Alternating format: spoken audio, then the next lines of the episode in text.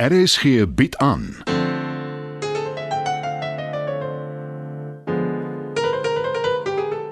Die Lingervelders deur Marie Snyman.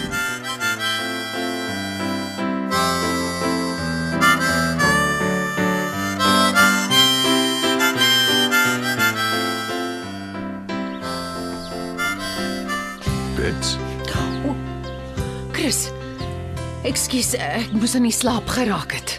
ek neem aan dis jou ander werk. Ja. O, oh, wees asseblief genadig. Ek het die hele nag daaraan gewerk. Ek is bitterlik broos. Jammer, dis in die sitkamer. Die lig was perfek hier en Jy hoef nie te verduidelik nie. Dis jou huis. Jy maak die reëls. wel, Dis nog net ek en jy oor. En jou skildery. Ek het nie woorde nie. So sleg. Nee, Bets. So goed. Ek erken ek is nie die wêreld se grootste kunskenner nie. En 'n mens moet seker nie jou eie interpretasie vir die kunstenaar probeer vertel nie, maar ek sien ons vir jou vir my en die twee kinders. Jy hou jou seun vas, maar hy beer weg. En jou dogter is buite jou bereik. En ek kyk toe. Is dit reg wat jy sien? Ja. Ek is jammer. Ek is seker heeltemal verkeerd. Nee, ehm um, terwyl ek daaraan gewerk het, ek ek het net so op uh, op gevoel gegaan, maar nou dat jy dit in woorde stel, dis presies wat dit is. Ek het 'n voorstel. Voordat jy dit afskiet, luister eers daarna. Ja. My kantoor se ingangsportaal kort iets, 'n kunswerk. Ek het alweer gevra om iets te soek, maar sy het nog nie daarby uitgekom nie. Sal jy vir my iets verf? Jy bedoel soos 'n opdragwerk. Ja, Wat het jy in gedagte? Jy ken my, my agtergrond, hoe die maatskappy opgebou is. Jou interpretasie daarvan. Dis nog 'n uitdaging. Jy sal dit uitstekend doen. Jy hoef nie deur die nag te werk nie en ek betaal goed. Ek het 'n nog beter idee. Ek sal die werk vir jou doen. Om die waarheid te sê, ek het 'n klare idee. Dan verf ek nog 'n paar skilderye. Nie te veel nie. En wanneer jy jou skildery onthul, stal ek my ander goed uit. Ek het nog altyd van jou ingangsportaal gehou en ek gaan beslis nie vir Frank vra nie. Nie nadat hy so goor was met my nie. Dis 'n briljante idee. Sodra jy reg is, doen ons dit. Wonderlik. Dis die beste kuur vir my Lenes sindroom. Chris, Bet, Ah, sal jy haar hanteer asseblief? Ek sien regtig nie nou kans nie. Eh, En sy kan dit beslis nie sien nie. Bets wag. Sy's jou ma. En, Chris. Jammer, jammer, ek sal dit opmaak aan jou. o, ek gaan jou hou by jou belofte. Môre Aletta.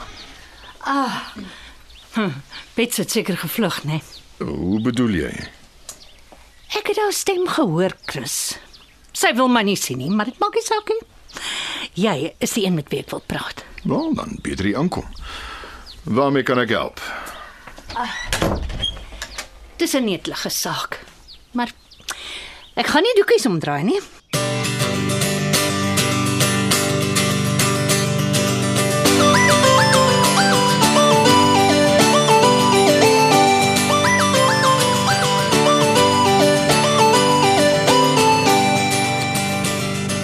Vir die eerste keer vandat ek vir Chris werk, oorweeg ek dit om stokkies te draai.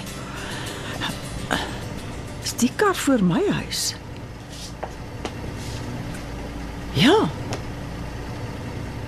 Lekker as vir iemand my dop hou. Hoe het my lewe so hand uitgeruk? En waar is jy, Dieter?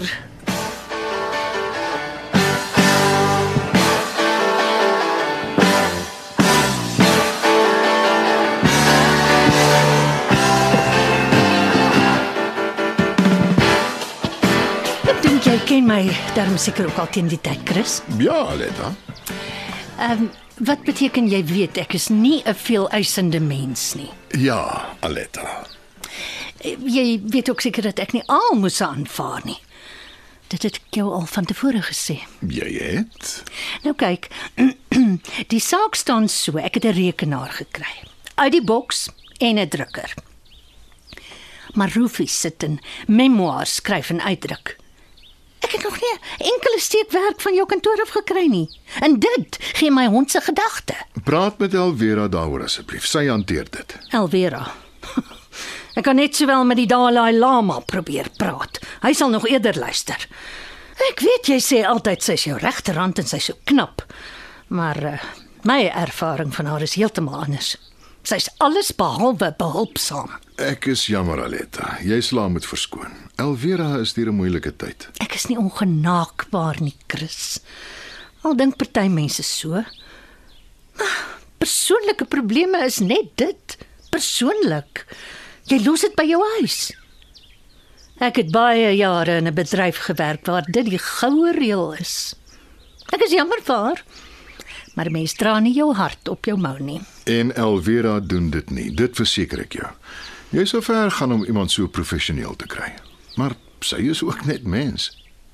Nou goed. Ek sal weer met haar praat. Ek kan maar net hoop sy's nie weer in een van haar buie nie.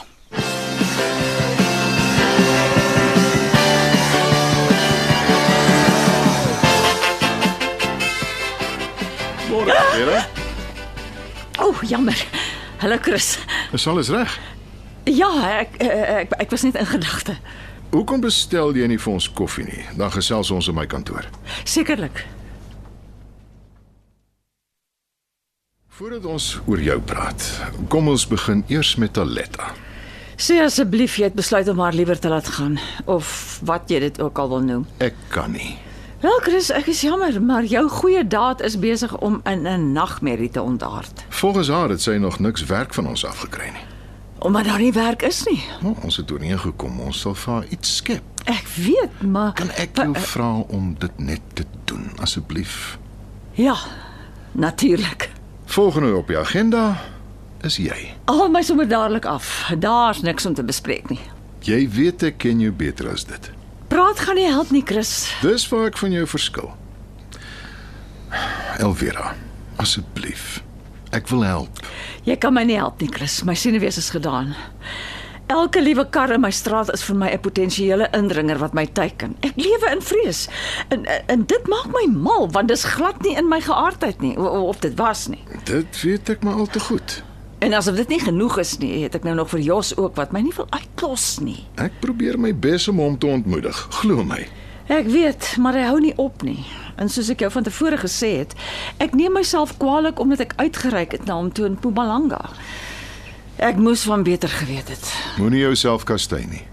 Jy was in 'n moeilike situasie en jy het aan 'n logiese oplossing gedink. Jos is die een wat te ver gaan, Elvira. En hy gaan nie ophou nie. Dan verbreek ek doeteenvoudig alle besigheidsbande met hom.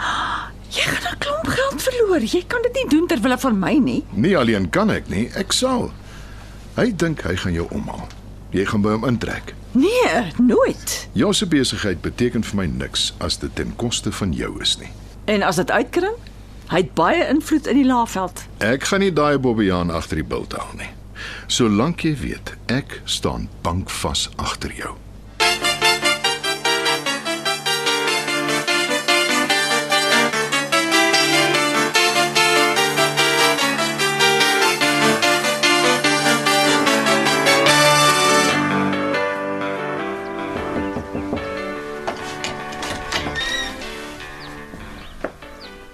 Wat is dit, ma? Mag ek inkom asseblief? Kan dit nie wag nie, ek is besig. Ek sien jou nie lank ophou nie. Nou goed, uh, wil jy sit? Ah, ja, dit sal gaan wees. Koffie? Ai, daai masjien van jou. Ah, nee, wat los maar. Ek wil nie vir jou moeite maak nie. Dis nie moeite nie, ma. Ek druk net 'n paar knoppies. Kom ons praat liewers eers. Waaroor? Hoekom het jy vanmôre laat spaander toe jy hoor ek is by die deur? Ek was moeg. Ek het nie veel geslaap nie. Ek weet. Ek was ook wakker. Ek het die lig sien brand. Wonderlik. Jy spioneer op my. Ag, vir wat sal ek dit doen? Kan ek help as ek 'n lig sien? Nou goed. Ons was albei wakker in die nag. Dis tog seker nie waaroor jy wil praat nie. Nee. Nee. Ek ek wil iets opklaar. Ek luister. Die uh, daggalplant. Ma, ek het jou siel uitgetrek. Ek gee nie regtig om nie. Plantdagga, rookdagga, dit maak geen verskil aan my nie. Dis net ek het baie daaroor opgelees. Dit help glo vir pyn.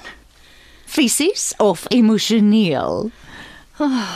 Ek het gedink ek kan 'n beskaafde gesprek met jou hê, maar is duidelik ek was verkeerd. Ekskuus. Ek bly vergeet hoe lig geraak jy is. Jy kan uitdeel, maar jy kan nie vat nie. Dis seker lekker om jy te wees, né?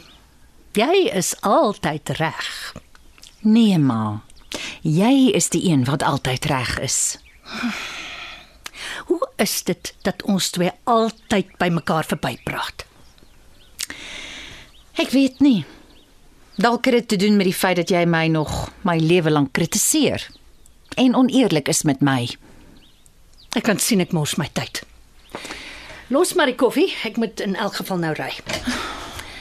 Ek hoop vir jou onthaalwe, jou kinders draai nie ook eendag teen jou nie. Ja, Aletta Nodie. Jy moet altyd die laaste woord inkry.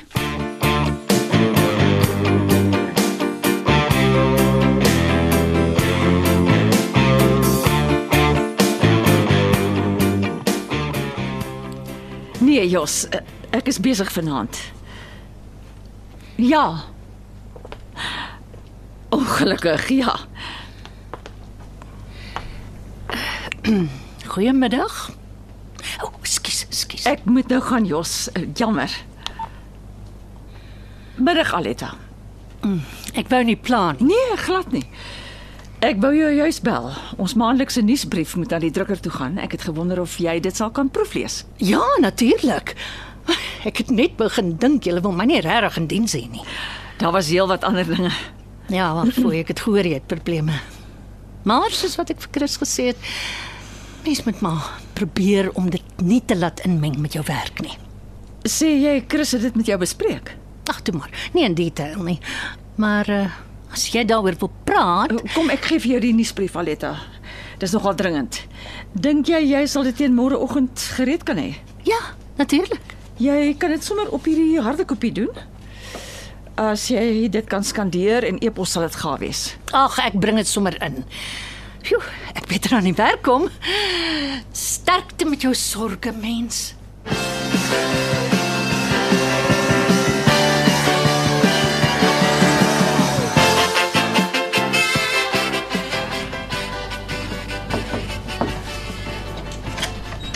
Het jy 'n oomblik? Ja, natuurlik. Kom in. Wat skort Elvira? Dis nie vir my maklik nie, Chris. Ek en jy is al baie jare saam. Maar ek het nie 'n keuse nie. Ek bedank. Hoekom? Alles het net te veel geword vir my. Dieter se verdwyning, Jos, Aletta, ek ek ek, ek sien nie meer kans nie. Ek aanvaar dit nie. Vat tyd af. Net solank as wat jy wil. Nee, ek het klaar besluit, Chris.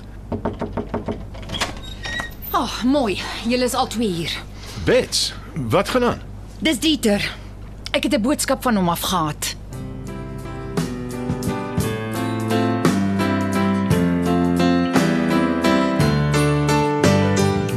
Dit was nog 'n episode van Die Lingervelders deur Marie Snyman. Die tegniese versorging word behartig deur Neriya Mukwena en Evert Snyman is verantwoordelik vir die musiek en byklanke. Die Lingervelders word geskryf en in Johannesburg opgevoer deur Marie Snyman.